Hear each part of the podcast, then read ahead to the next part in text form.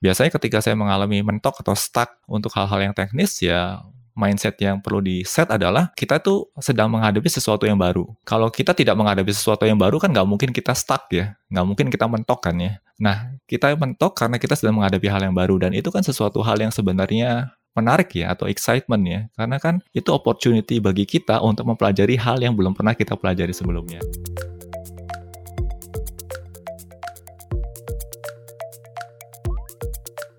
Selamat datang di Ceritanya Developer podcast yang menampilkan developer, programmer, atau engineer Indonesia inspiratif yang tersebar di seluruh dunia. Bersama saya Riza, kita akan menggali bagaimana mereka berjuang, suka dukanya dalam perjalanan karir, hingga kesalahan konyol saat ngoding. Podcast ini diproduksi oleh Deep Tech Foundation, sebuah startup non-profit yang punya misi menyetarakan talenta digital di Indonesia. Narasumber kita kali ini termasuk ke dalam kategori dosen kekinian. Di antaranya ada narasumber kita sebelumnya, Pak Sandi Kagali, ada juga Pak Go Freddy, dan sekarang kita sudah kedatangan Pak Setia Budi, eh, dosen dari Universitas Kristen Maranatha Bandung. Halo Pak Budi, gimana kabarnya? Halo Mas Riza, kabarnya baik. Terima kasih sekali loh sudah diundang di podcast yang keren ini. Saya termasuk salah Asik. seorang pendengar setia podcast ini. Wis, mantap. Terima kasih. Oh iya, saya lupa ya. Saya harusnya manggilnya jangan Pak Budi, tapi manggilnya Mbah Budi ya. Oke, oke, oke. Gimana uh, apa kegiatan belajar mengajar di kampus uh, saat ini? Kegiatan belajar mengajar ya karena masa pandemik akhirnya semua harus mm -hmm. dilakukan secara online. Yeah. Ya ada plus minus sih sebenarnya. Uh, hmm. Sisi minus yang okay. paling terasa itu ya ini ya, jadi uh, interaksi antara dosen dengan mahasiswa jadi sangat kurang, -hmm. dan juga interaksi antar siswa juga kan jadi nggak ada sekarang ini. Itu sisi minusnya sih kalau menurut okay. saya. Uh, nanti kita akan bahas lagi uh, gimana uh, tips dan triknya supaya bisa meningkatkan interaksi ataupun engagement antar pengajar dan muridnya gitu ya. Tapi sekarang kita tarik mundur dulu perjalanan kita ke awal uh, tertariknya uh, Mbah Budi ini ke programming. Itu kapan dan gimana ceritanya? Oke, okay, ketertarikan saya dalam bidang programming itu sebenarnya sewaktu saya memulai kuliah S1.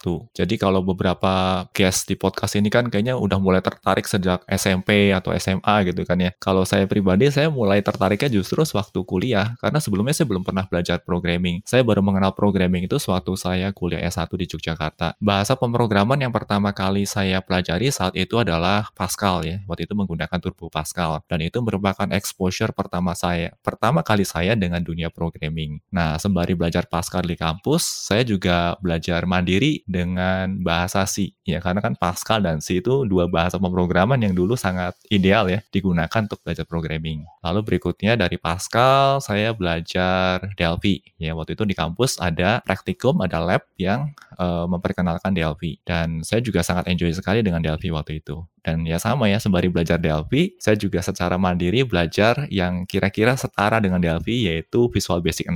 Lalu setelah belajar Delphi, Visual Basic 6, terus di semester berikutnya di kampus juga ada mata kuliah basis data. Nah, di situ saya mulai diperkenalkan dengan suatu database yang mungkin sekarang udah jarang dipakai ya, yaitu Foxbase. Dan programmingnya waktu itu dengan menggunakan Visual Fox Pro. Nah, itu merupakan momen ketertarikan saya dengan database sebenarnya. Jadi, saya baru benar-benar melihat bahwa, wow ini menarik ya, data itu ternyata bisa disimpan dan bisa dikelola dengan sangat rapi dengan suatu teknologi yang namanya database. Dan saya benar-benar enjoy banget. Dari situ mulai belajar juga ke jaringan komputer. Nah, ini waktu belajar jaringan komputer juga menarik nih, Mas. Karena itu momen pertama kali saya mengenal sistem operasi selain Windows. Di mata kuliah jaringan komputer itu, saya akhirnya berkenalan dengan operating system yang namanya Linux. Dan saya happy dengan Linux waktu itu, karena ketika menggunakan Linux itu memberikan kesempatan kepada saya untuk ngoprek banyak hal ya. Jadi saya banyak belajar mengenai uh, shell scripting, saya juga banyak belajar mengenai Perl secara mandiri. Lalu sisanya sih standar ya, belajar OOP dengan Java, lalu hmm. mengenal PHP dan juga JSP. Ya, lebih kurang seperti itu sih Mas, hmm. perjalanan belajar okay. programming dulu. Oke, okay, itu S1-nya kuliah di? Dulu saya S1 di Yogyakarta, di UKDW Mas. Di Yogyakarta? Dulu. UKDW, hmm. oke. Okay. Yang membuat Mas Budi ini tertarik mm -hmm. untuk belajar mandiri? Kan tadinya dapat mm -hmm. Pascal di kampus, terus belajar mandiri. Apa sih yang yang yang bikin tertarik gitu? Yang tertarik karena menurut saya itu programming itu fun. Nggak selalu mudah ya, tapi bagi saya programming itu fun karena banyak hal yang bisa kita eksplorasi dengan programming sebenarnya. Banyak hal yang bisa kita otomatisasi dengan bantuan programming. Dan itu yang akhirnya menjadikan saya tertarik nih untuk lompat-lompat dari satu bahasa pemrograman ke bahasa pemrograman yang lain. Dan juga saya ini kan bukan termasuk students yang smart ya. Jadi ada beberapa orang yang mempersepsikan bahwa saya dulu kayaknya mahasiswa yang smart. Padahal nggak sih mas, saya dulu waktu jadi mahasiswa, saya nggak merasa sebagai mahasiswa yang smart. Dan ya itu karena tidak merasa smart, akhirnya saya butuh untuk melakukan beberapa eksplorasi mandiri. Mungkin karena kebanyakan eksplorasi mandiri, jadi kuliahnya terbengkalai atau gimana? ya bisa jadi juga sih ya. Jadi saya, saya, juga, saya ya? juga bukan tipikal orang yang uh, lulus tepat waktu sebenarnya. Jadi kan dulu kan hmm. ideal kan lulus empat tahun ya kalau era-era dulu ya. tahun. ya. Saya lulus lima tahun sih yeah. sebenarnya. Jadi ya mungkin karena keasikan okay. eksplorasi juga itu mas. keasikan eksplorasi, oke. Okay. Hmm. Oh, S Linux pertamanya apa? Ingat OS Linux pertama saya kalau zaman-zaman dulu itu kayaknya standar Red Hat ya tuh. Red Hat. Hmm. Mandriva. Ya, cuman gitu. Red Hat terus ada Mandrake dulu ya sebelum jadi Mandriva kan ya. Mandrake, Mandrake. Yang bisa pakai USB uh, gitu kan betul, betul, betul, betul, betul. Wah, itu zaman-zaman keren lah dulu. ya, kita bisa buka apa bu OS baru dari USB uh, flash disk betul, gitu ya. betul. ya. Oh, bahkan sebelum zaman flash disk itu waktu itu yang bootable lewat apa CD itu ya, yang disket itu loh. Disk, uh, CD ya, ada, CD. Ada hmm. Oh iya, iya, Linux iya, iya, dulu kan. Yang bagi-bagi CD gratis ah, itu ya. Betul. Aduh, itu kan populer banget itu. Dulu waktu zaman-zaman majalah Info Linux loh, Mas. Hmm, iya iya iya, iya. Nah, dengan Pak Rusmanto dia. Oke, pada saat belajar mandiri atau belajar di kampus di awal-awal pernah nggak sih merasa stres atau uh, mentok gitu ya atau putus asa ini kok susah banget gitu dimengerti ataupun ada error yang ketemu tapi sulit banget di solve Oke, okay. gitu. uh, mentok sih sering ya kayaknya, sering banget bahkan sampai sekarang juga sering mentok sih sebenarnya. Oke. okay. Tapi ya stres karena mentok sih kayaknya hampir jarang ya. Karena kalau menurut saya oh ya ini mungkin juga mindset yang harus dibangun ya. Jadi biasanya ketika saya mengalami mentok atau stuck untuk hal-hal yang teknis ya mindset yang perlu di set adalah kita tuh sedang menghadapi sesuatu yang baru. Kalau kita tidak menghadapi sesuatu yang baru kan nggak mungkin kita stuck ya, nggak mungkin kita mentok kan ya. Nah kita mentok karena kita sedang menghadapi hal yang baru dan itu kan sesuatu hal yang sebenarnya menarik ya atau excitement ya karena kan itu opportunity bagi kita untuk mempelajari hal yang belum pernah kita pelajari sebelumnya. Nah dengan men-set pola pikir seperti itu akhirnya ketika kita menghadapi kondisi mentok um, kita nggak stres sih kita bisa menikmati kementokannya tadi itu mas sebenarnya. Justru sebenarnya untuk sebagian orang ketemu masalah itu justru malah bikin makin semangat kali ya. Hmm, betul betul betul. Kan ada tuh tipe-tipe orang yang kalau ketemu error kalau belum solving nggak bisa tidur gitu ya. Nah iya betul betul. Oke, okay. Mas Budi termasuk ke golongan orang seperti itu? Ya mungkin sedikit seperti itu kali ya saya. Sedikit seperti itu. okay. Kalau kalau ada error tuh jadi Wah, kepikiran. Ini, ini kepikiran dan ini jadi sesuatu hal yang menarik gitu kan. okay. Yang akhirnya ujung-ujungnya jadi susah tidur sebenarnya. hmm, oke. Okay. Iya, jadi sesuatu yang apa uh, justru dengan adanya kesalahan pesan error itu justru kita melatih kita untuk uh, eksplorasi lebih lanjut gitu ya. Betul betul betul dan ini menarik sih kalau menurut saya karena dan juga ketika kita berhadapan dengan masalah yang sifatnya teknis atau berhadapan dengan masalah yang berbau komputer, kalau menurut saya itu jauh lebih menyenangkan kok ketimbang menghadapi masalah dengan manusia. Karena komputer kan kita bisa dekatin dengan pendekatan teknis ya, tapi kalau misalkan bermasalah dengan manusia itu kan lebih lebih apa ya variabelnya lebih banyak lagi dan kadang-kadang lebih complicated kalau menurut saya. Iya, lebih susah ditebak ya kalau manusia lebih ya. susah betul mas, hmm. betul. Nggak bisa didebak gitu mas. kalau programming, hmm. kalau if-nya salah ya udah tinggal dibalik aja gitu ya. Gampang oh, gitu. Betul, betul, betul, betul. Betul betul. Dan juga kan sekarang search engine makin canggih ya. Kita bisa uh, melakukan query di search engine dan kalau bagi saya search engine andalan saya sekarang ini sejak 2014 adalah DuckDuckGo nih Mas. Mungkin pernah dengar Kenapa tuh? Ya. Kenapa? Oke, okay, DuckDuckGo tuh saya sangat menyukai DuckDuckGo dan saya pakai sejak 2014 dan itu memang jadi primary search engine saya karena DuckDuckGo itu melakukan proses searchingnya bukan personalized search tapi lebih ke global search dan most of the time itu sesuai dengan kebutuhan saya sih Mas. Jadi defaultnya sekarang aku. Apa yang menyebabkan pencarian secara global lebih bagus daripada personal seperti Google? Oke, kadang-kadang kalau personal search itu sangat dipengaruhi oleh behavior kita ya. Kadang-kadang kan kita kan nggak nggak selalu mencari sesuatu hal yang sifatnya teknis ya. Kadang-kadang juga kayak saya, saya suka sekali nonton film misalkan. Kadang-kadang saya juga kan menggunakan search engine untuk melakukan pencarian film-film ataupun genre-genre film tertentu. Tetapi ketika saya mulai mencari hal-hal yang sifatnya teknis, kalau yang menggunakan personalized search itu kan bisa jadi preferensi saya akan film tertentu itu bisa mempengaruhi hasil pencarian saya untuk hal-hal yang sifatnya teknis gitu dan dan itu tidak saya inginkan sebenarnya. Hmm, jadi nggak subjektif lagi gitu ya? Hmm, betul-betul. Saya mau sesuatu hal yang sifatnya global search gitu. Hmm, dan most of the okay. time sih DuckDuckGo sangat reliable sih kalau menurut saya. Ya. Gitu. Salah satu keunggulannya yang lain adalah eh, lebih secure ya. Ya, itu terkait dengan privacy Data, issue itu ya Mas. Privacy itu. Betul-betul. Oke, okay, kita sekarang hmm. lanjut ke cerita tentang uh, perjalanan karir. Jadi setelah lulus kuliah, terus uh, hmm. Mas Budi ini melakukan apa dan uh, mungkin uh, kuliah atau bekerja atau apa boleh di-share? Hmm. Oke, oke, oke. Ya ini kalau ngomongin perjalanan karir kayaknya kalau bagi saya ceritanya jadi agak membosankan nih karena saya belum pernah pindah tempat kerja ini. jadi begitu lulus uh, S1 ya undergrad di Jogja itu saya hijrah ke Bandung waktu itu tahun 2005 uh, eh, dan saya diterima mengajar di Maranatha. Jadi saya mulai mengajar di tahun 2005 dan waktu itu yang menarik adalah uh, di tahun 2005 tuh fokus bidang saya adalah di computer networking. Jadi uh, selama mengajar juga saya banyak mengajar seputar jaringan komputer gitu dan juga ngajar beberapa mata kuliah pemrograman dasar. Lalu pada tahun 2011 ya saya berangkat ke Australia untuk studi lanjut master yang untuk S2. Karena 2005 itu saya menjadi dosen sewaktu saya masih S1. Karena kan di tahun-tahun itu masih memungkinkan ya untuk menjadi seorang dosen walaupun S1. Nah, di 2011 saya berangkat ke Australia untuk studi master. Dan sama nih ketika saya memulai studi master pikiran saya juga udah di set bahwa oke okay, nanti ketika saya mau melakukan master research master research saya akan seputar computer networking. Dan waktu itu sudah ada seorang profesor yang memang saya idolakan namanya Profesor uh, Daniel Rolfe jadi saya berharap banget Daniel Rolfe ini bisa jadi supervisor saya untuk melakukan research seputar computer networking. Nah unfortunately di tahun 2012 itu kan di mana saya sudah harus memulai proses master research saya Profesor Daniel Rolfe ini dia pensiun nih mas. Yang bikin kecewa lagi adalah dia pensiun dan saat itu juga dia mau melakukan yang namanya long live jadi dia mau mengambil liburan panjang katanya. Akhirnya beliau nggak bisa menjadi supervisor saya. Wah waktu itu saya benar-benar panik nih mas karena saya mindsetnya adalah saya mau melakukan research seputar computer networking, tetapi calon supervisor saya nggak available gitu kan. Jadi saya benar-benar panik banget. Akhirnya yaitu saya harus mulai mencari alternatif supervisor yang lain. Saya kontak beberapa uh, dosen di kampus waktu itu ngobrol-ngobrol dan akhirnya pilihan saya jatuh ke topik terkait computational intelligence. Jadi waktu itu topiknya seputar optimization problem. Yaitu drifted banget yang tadinya computer networking ke computational intelligence. Tetapi saya nggak regret karena ternyata saya juga menyukai bidang itu. Jadi waktu itu saya dibimbing oleh seorang supervisor yang sangat baik sekali, namanya uh, Fis Malhotra. Beliau membimbing saya dan beliau juga yang akhirnya menjadikan saya in love dan jatuh hati dengan penelitian atau research khususnya di bidang computational intelligence. Nah yang menariknya lagi, Fis Malhotra ini juga salah,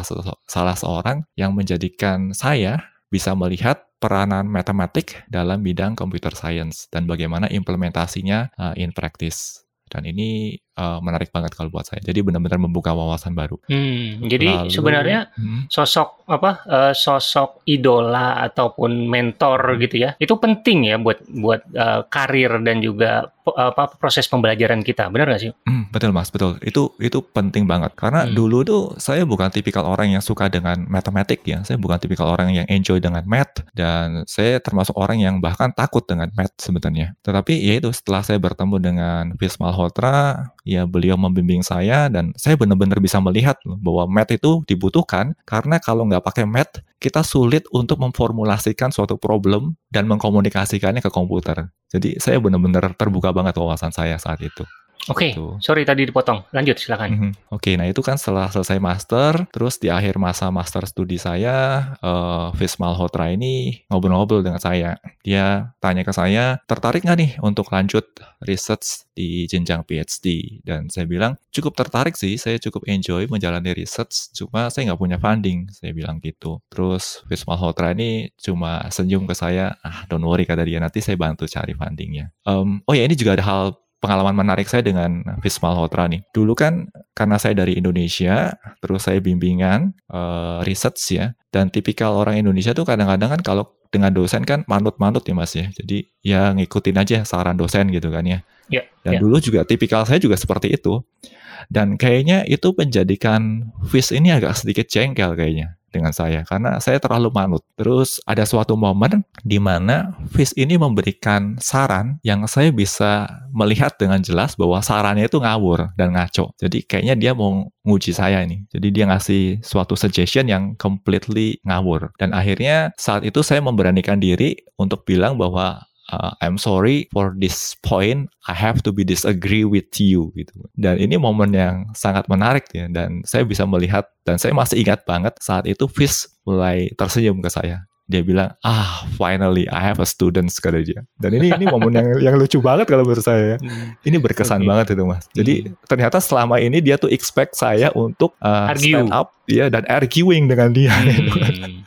dan ya itu ya setelah momen itu sih akhirnya ya banyak uh, beda pendapat banyak ngobrol dan diskusinya akhirnya jadi lebih kaya dan ini benar-benar ya itulah benar-benar pengalaman research yang luar biasa kalau menurut saya setelah selesai master ini akhirnya kan lanjut ke PhD ya. Jadi saya tahun 2013 tuh kembali ke Indonesia selesai master kan. Di tengah 2013 tuh saya sudah dapat offer untuk balik ke Australia melanjutkan ke PhD. Cuma waktu itu ada satu dan lain hal, saya berhalangan. Akhirnya saya baru kembali ke Australia lagi di bulan Desember tahun 2013 gitu dan memulai PhD-nya di Januari 2014. Nah, sewaktu PhD juga menarik nih Mas karena saya dapat supervisor ada empat orang. Uh, Fitz Malhotra juga waktu itu dia sudah retire sih, sudah pensiun. Tapi dia memutuskan bahwa oke, okay, saya akan tetap menjadi co-supervisor untuk PhD-mu. Dan saya senang banget ketika dia memutuskan itu. Tetapi uh, saya juga dipertemukan dengan orang lain yang menurut saya sangat influensial dalam hidup saya, yaitu primary PhD supervisor saya. Namanya adalah Profesor Paulo de Sousa. Nah, ini juga sama. Bagi saya, beliau adalah mentor yang luar biasa karena beliau juga yang mengguide saya untuk mengenal dunia penelitian dengan lebih lanjut dan beliau juga yang yang menjadikan saya in love dengan statistics. Dulu saya nggak pernah tertarik dengan statistics, tapi ya karena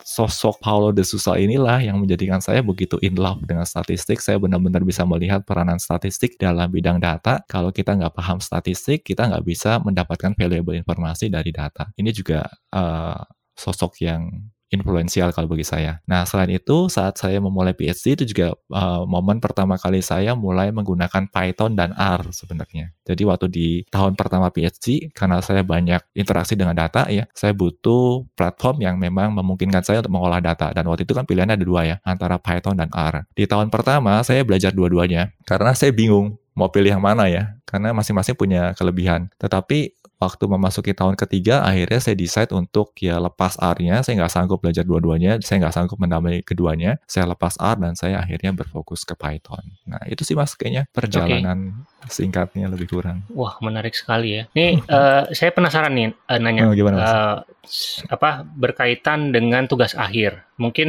uh, Mas Budi udah ngerasain ngerjain skripsi di Indonesia, kemudian ngerjain tesis dan PhD-nya di uh, Australia di negara luar gitu ya. Mungkin tidak apa ya, tidak bisa dibandingkan apple to apple, tapi saya penasaran kenapa? Karena sepertinya kalau saya baca dari LinkedIn-nya Mas Budi nih kalau apa my master study was enjoyable with tons of great experience gitu. Apa sih yep. experience yang berbeda antara mengerjakan tugas akhir di Indonesia, di kampus di Indonesia? Kita nggak mau generalisasi ya, di kampusnya Mas Budi dengan apa yang Mas Budi dapatkan di Tasmania, University of Tasmania. Oke, okay. uh, ya itu sih Mas di sisi enjoyment-nya. Jadi, nah ini juga uh, poin yang akhirnya saya coba tularkan ke setiap mahasiswa bimbingan saya. Jadi kita tuh nggak bisa perform maksimal kalau kita tuh nggak enjoy dengan apa yang kita lakukan. Kita nggak bisa apa ya? Kita nggak bisa memperoleh sesi bimbingan yang menyenangkan kalau komunikasinya juga nggak lancar. Gitu. Jadi um, saya grateful banget karena supervisor saya selama di Australia itu benar-benar memposisikan saya sedemikian nyamannya sehingga kita bisa ngobrol-ngobrol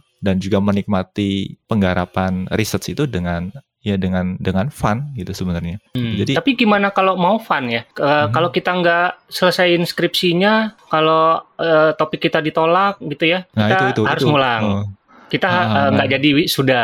Apa yang bisa membuat uh, lebih menikmati prosesnya. Nah ini sih mas, ini ini ini hal pertama yang harus diruntuhkan sebenarnya yaitu uh, sisi-sisi ketakutan tadi, ketakutan dan ketegangan-ketegangan itu kayaknya harus diruntuhkan. Contohnya ya, gimana kalau eksperimen saya gagal gitu kan. Itu juga yang kadang-kadang bikin student ketakutan ya. Dulu juga waktu saya master saya ketakutan banget tuh. Gimana kalau eksperimen saya gagal gitu kan. Tapi kalau waktu PhD udah kebal ya, gagal ya sudah gitu kan. Dan waktu itu Fish Malhotra juga bilang ke saya, "Kamu kenapa kok begitu tegang?" kata dia. Saya bilang saya takut kalau gagal gitu kan. Nanti gimana kalau gagal gitu kan. Dia bilang, "Ya kalau gagal it's not the end of your life. It's not the end of the world," kata dia. Kalau gagal ya sudah kata dia. Itu loh. Jadi itu yang akhirnya bikin saya jadi lebih rileks kan. Kalau gagal ya sudah. Maksudnya kalau sampai eksperimennya gagal, apa sih hal terburuk yang bakal terjadi dalam hidupmu?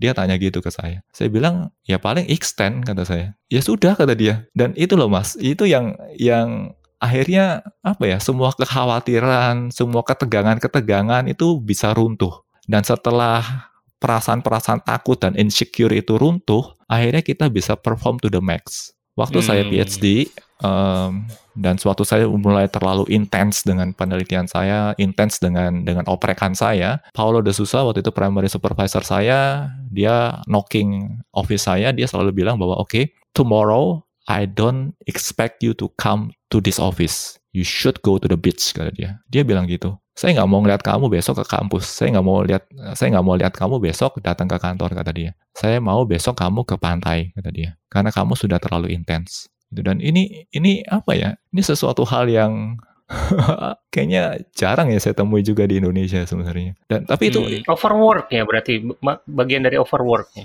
Betul betul, tapi itu efektif banget loh Mas. Jadi karena kalau kita nggak enjoy dan kita sudah me, apa ya, sudah melihat apa yang kita lakukan itu sebagai sesuatu hal yang sifatnya punishment ya, kita nggak bisa menghasilkan sesuatu yang optimum dari apa yang kita kerjakan sebenarnya. Okay. Tapi apakah ketika Mas Budi uh, ke pantai, apakah kepikiran nggak sih pekerjaan gitu? Pasti ya, masih kan? kepikiran sih mas, masih kepikiran sih. Tapi ya agak sedikit relax lah. Tapi masih kepikiran juga sih. Tapi tetap harus dilakukan uh, apa liburan itu. Hmm, hmm. Kalau boleh milih nih. Iya, tetap harus dilakukan. Dia bilang saya nggak expect kamu ke kantor kok. Kamu harus ke pantai. ya, ya walaupun ya ini, walaupun ya ke pantai atau jalan-jalan ke taman ya tetap aja bawa paper atau bawa buku waktu itu. Tapi kan suasana jadi lebih rileks gitu. Oh iya betul juga ya. Tapi saya baru sekali ini mendengar ada atasan kita menyuruh kita jangan kerja, kamu bersenang-senang di luar sana. itu juga itu juga pertama kali sih mas. Dulu kalau saya nggak nggak melanjutkan PhD di Australia, mungkin saya juga nggak pernah menemui pengalaman-pengalaman seperti itu. Tapi itu efektif sih mas sebenarnya, sangat efektif. Oke, okay. wah menarik sekali insightnya ya. Sekarang kita ke masa kini nih. Sekarang ini uh, Mas Budi ini okay, selain okay. ngajar kalau boleh tahu ngajar apa dan uh, mm-hmm. ada kegiatan apa selain ngajar? Mungkin bisa di-share. Oke, okay, uh, eh, sekarang ini saya ngajar di kampus ya, dan saya lebih banyak ngajar di program studi sistem informasi sebenarnya. Ya, saat ini saya sedang diminta oleh Prodi Sistem Informasi di Maranatha untuk membangun path data science. Jadi benar-benar end-to-end path saya ngerancang uh, penjurusan atau saya merancang bidang konsentrasi tersebut. Jadi saya persiapkan mulai dari statistika, ya, statistika deskriptif, probabilitas, lalu juga lanjut ke statistika inferensi, lalu juga mulai memperkenalkan bagaimana cara mengolah data dengan menggunakan Python, lalu juga bagaimana memvisualisasikan data dengan Python, ya dan juga termasuk materi-materi yang mengarah ke spesifik machine learning ya. Jadi itu juga saya bangun sekarang ini. Jadi kesibukannya lebih ke situ kalau terkait di kampus ya. Termasuk juga ngajar dan bimbingan mahasiswa gitu. Nah selain mengajar di kampus ya ini, um, saya juga mencoba untuk mendokumentasikan materi ajar yang saya bangun ini dalam bentuk video. Dan ya saya memanfaatkan channel YouTube yang namanya channel YouTube Indonesia Belajar. Oke, kenapa uh, memutuskan membuat kanal YouTube? Wah ini juga ada citranya nih. Uh, kenapa bisa lahir channel Indonesia Belajar ya? Channel Indonesia Belajar tuh sebenarnya idenya muncul itu di tahun 2016 sih mas waktu itu. Waktu saya masih di Australia ya, waktu masih menjalani studi PhD. Nah, waktu menjalani studi PhD itu hal yang juga tertanam kuat di benak saya adalah bahwa kita sebagai manusia itu punya tanggung jawab untuk menghasilkan suatu impact yang positif bagi society. Iya, dan ini juga yang akhirnya men, apa ya memberikan pressure, pressure dalam artian positif ya, pressure ke banyak PhD student di kampus untuk menghasilkan uh, materi atau research material yang memang punya impact atau berdampak. Nah, saya tuh lagi mulai mikir juga nih, kalau saya kembali ke Indonesia, kira-kira apa ya, impact semacam apa ya yang bisa saya kontribusikan ke society atau ke uh, masyarakat Indonesia. Nah, sembari saya mikir-mikir kayak gitu, saya tuh secara nggak sengaja ketemu channel YouTube-nya Pak Sandika Gali. Jadi saya mengenal channel YouTube Web Programming Unpas tuh di tahun 2015 waktu itu. Jadi saya mikir-mikirnya tahun 2015. Saya lihat ini kok makin serius ya garapnya. Terus saya lihat juga, oh ini ini impact-nya lumayan loh sebenarnya. Karena kan pendidikan Indonesia juga kan masih belum merata. Dan dengan mendokumentasikan materi pembelajaran dalam bentuk video pembelajaran dan disajikan ke publik itu tentunya akan sangat membantu sekali nih. Tidak hanya membantu mahasiswa kita saja di kampus tetapi juga membantu mahasiswa mahasiswa di kampus-kampus lain yang ada di Indonesia. Akhirnya di tahun 2016 tuh saya udah mulai mikir-mikir nama tuh mas. Apa ya namanya ya? Masa kalau saya pakai nama channel YouTube Setia Budi itu kan saya apa ya suka nggak pede tuh. Jadi kayaknya agak sedikit narsistik dan saya nggak nggak pede banget dengan itu. Akhirnya saya mulai cari-cari nama dan akhirnya muncul tuh nama Indonesia Belajar. Waktu itu juga saya mulai baca-baca buku mungkin Mas Riza juga pernah tahu ya bukunya judulnya itu Start with Why yang ditulis oleh Simon Sinek. Yeah. Nah itu buku itu juga salah satu buku mm -hmm. yang punya influence yang sangat uh, kuat tuh dalam hidup saya. Nah terus saya mulai bertanya juga ke diri saya, um, kenapa kok saya membuat channel YouTube Indonesia Belajar. Pertanyaan itu terus-terusan diulang dan digali, akhirnya yaitu saya sampai di satu titik saya punya apa ya punya visi yang lebih jelas bahwa yaitu channel YouTube Indonesia Belajar ini untuk menjadikan saya banyak belajar biar bisa bantu banyak orang. Dan itu yang akhirnya jadi slogan di channel YouTube Indonesia Belajar. Banyak belajar biar bisa bantu banyak orang. Seperti itu, Mas. Menarik sekali. Iya, betul sekali, uh, Mas Budi. Salah satu uh, apa ya penyesalan terbesar saya adalah kenapa channel YouTube saya saya namakan Riza oh, oh, Ini bukan bukan itu loh mas. Maksudnya itu itu karena, iya, iya, karena ngerti, ngerti. saya benar-benar saya ini tipikal orang yang sangat-sangat apa ya sangat-sangat nggak ini introvert dan nggak pede itu sebenarnya. Iya saya juga sebenarnya nggak pede, cuman nggak nggak kepikiran nama lain aja. Nggak pede sebenarnya. Iya lebih lebih generik juga kan dan punya branding yang bagus juga kan. Maksudnya uh, penamaan tidak mengikuti nama yang bikin channelnya biasa bisa aja nanti suatu saat ada teman-teman lain yang mau kontribusi ke channel itu kan jadi uh, lebih terbuka luas kan dibandingkan kalau misalkan betul, betul, contohnya Uh, menggunakan nama pribadi seperti uh, channel YouTube saya gitu kan. Saya mau uh, kolaborasi sama orang lain ya mungkin agak susah gitu atau harus bikin channel baru lagi gitu kan. Iya, iya, iya, iya. Tapi itu dulu di awal saya nggak kepikiran ke situ sih mas. Soalnya saya lebih kepikirannya ya karena nggak pede aja itu. Nggak pede aja ya. betul betul. Apa pelajaran yang paling uh, bisa diambil selama menjalankan uh, channel YouTube? Banyak banget sih mas pelajarannya uh, terutama sekali yang ini ya. Saya memulai channel YouTube itu dengan kondisi saya tidak menguasai multimedia. Saya nggak ngerti caranya ngedit video, saya nggak ngerti caranya ngedit audio. Di awal tuh bener-bener kesulitan banget sebenarnya. Jadi bisa dibayangin ya, saya tuh nggak tahu video editing. Artinya kalau saya rekaman dan saya harus batuk gitu kan ataupun harus bersin berarti saya harus ngulang lagi dari awal gitu karena saya nggak ngerti bagaimana caranya melakukan video editing dan itu sangat-sangat painful banget sih gitu akhirnya ya itu jadi ketemu masalah kan? Dan ketemu masalah itu kan berarti opportunity untuk belajar ya. Jadi ya saya akhirnya mulai belajar sedikit-sedikit mengenai audio editing mengenai video editing. Dan ya menarik sih akhirnya lama kelamaan kualitas apa ya kualitas audio dan kualitas videonya juga bisa improve pelan-pelan. Tapi ya itu sih apa membuka kesempatan bagi saya ya untuk mempelajari hal-hal yang sebelumnya saya termasuk orang yang nggak nggak bisa menikmati dengan yang namanya video editing ataupun audio editing. Nah selain itu juga jadi apa ya, saya merasa bahwa ini yang paling penting banget sih. Saya benar-benar mulai merasa bahwa hidup saya itu punya value karena materi pembelajaran yang saya persiapkan ini ternyata punya dampak dan punya apa ya, manfaat untuk membantu orang-orang gitu dan dan ini ini hal hal yang paling bikin saya happy sih mas sebenarnya. Melebihi uh, itu ya apa finansial ya segi finansial ya. Hmm betul betul betul betul karena apa ya ini ya itu sih memberikan impact ke banyak orang ya memberikan uh, impact positif tentunya ya ke banyak orang dan karena ini loh mas ini juga hal yang mungkin sedikit filosofikal lagi ya um, saya pribadi tuh tipikal orang yang mikirnya tuh gini nih setiap kali saya bangun tidur biasanya saya udah set something di kepala saya bahwa saya mensyukuri bahwa saya masih bisa bangun tidur dan saya masih bisa berkesempatan hidup karena bisa jadi juga besok saya udah nggak ada gitu kan. Jadi saya benar-benar punya mindset bahwa kematian itu sesuatu hal yang pasti loh kita hidup ya ujungnya itu pasti kita akan meninggal. Yang nggak pasti tuh kita nggak tahu loh kapan kita meninggal. Jadi ketika kita masih punya kesempatan untuk hidup dan masih punya kesempatan untuk menghasilkan suatu karya ya alangkah baiknya kesempatan tersebut dimanfaatkan dengan sebaik-baiknya. Ini mungkin sedikit ekstrim ya bagi sebagian orang tapi kalau bagi saya pribadi saya udah set di kepala saya sekarang ini saya usia 40 tahun ini sudah 40 ya ini benar-benar time flies ya. Dan saya set di kepala saya bahwa saya hidup mungkin sampai usia 60 Artinya, saya masih punya waktu sisa yang nggak banyak, yaitu 20 tahun only. Dan selama perjalanan dari usia 40 saya ini ke usia 60, itu kan kondisi fisik saya pasti akan terus menurun. Ya. Nggak mungkin improve kan ya, dari 40 ke 60, kondisi fisiknya improve, nggak mungkin.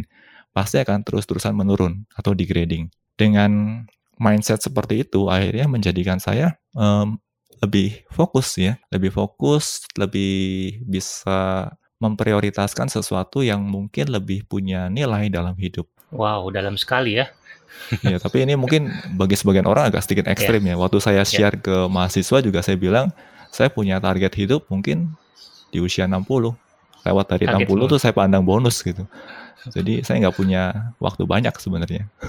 Hmm, iya iya iya iya, nggak bukan buat semua orang ya.